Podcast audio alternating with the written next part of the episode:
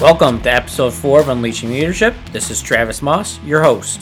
And I want to tie back together a little bit of what we were talking about yesterday. We were talking about waste. And we were thinking, okay, how does waste really tie into the book? The book is huge about efficiency. Um, there's a there's a, a couple of episodes we're just going to do that are going to talk about efficiency and, and, and management and bad management, over focusing on efficiency and those types of things. Um, but waste is kind of a, a, a really important concept to get our minds around in the fact that waste isn't bad or it's not always bad, right? It can be bad. Anything can be bad, but um, it's not always bad. Waste can actually be very good and very productive. And then we were talking about change and introducing change. So that was more of a like a solution orientation. Um, and I think that the book does a good job at demonstrating how change can win people. You know how how not change can win people over, but how little successes can prove to the people calling the shots that big change is necessary.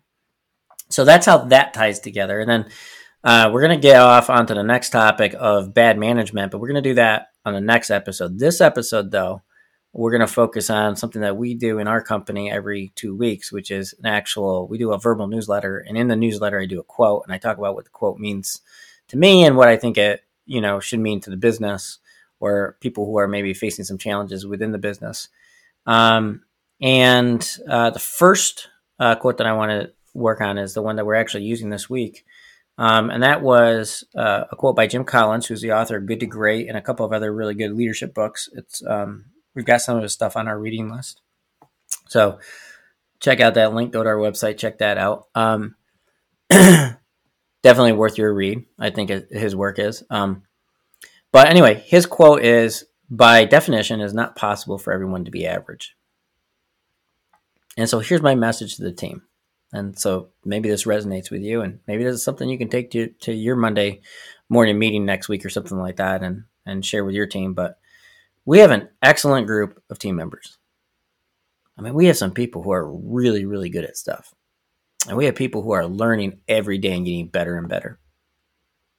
And I want them to look around at each other and I want them to always be thinking, it is awesome to come here and work with so many people who are so good at so many things.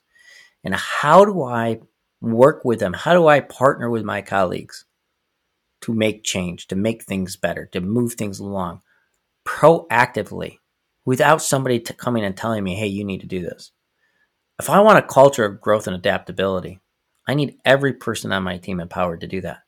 And that also means when we go out and hire new people, when we bring new people onto our growing team, because we're growing really fast. So as we're growing and we're bringing new people in, we expect every person that we hire now to be as good or better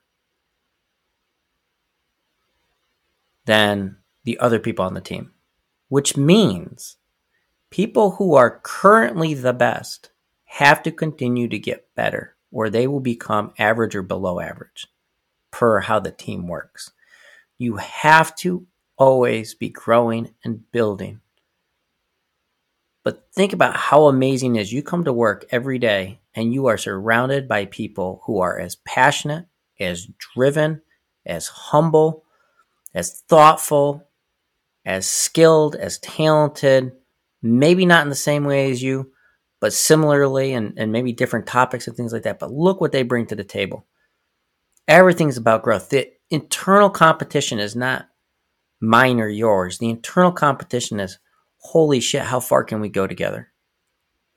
It is awesome having this person on team. Look at how much better they make me at my job. I can't wait to help them be better at their job. That's the goal with that. So, whatever your thing is, strive to be the best at it. Being the best at something, if everyone around you is not good, it's not impressive. Being the best at something in a room full of superstars, that's something special. Be something special. Always be growing.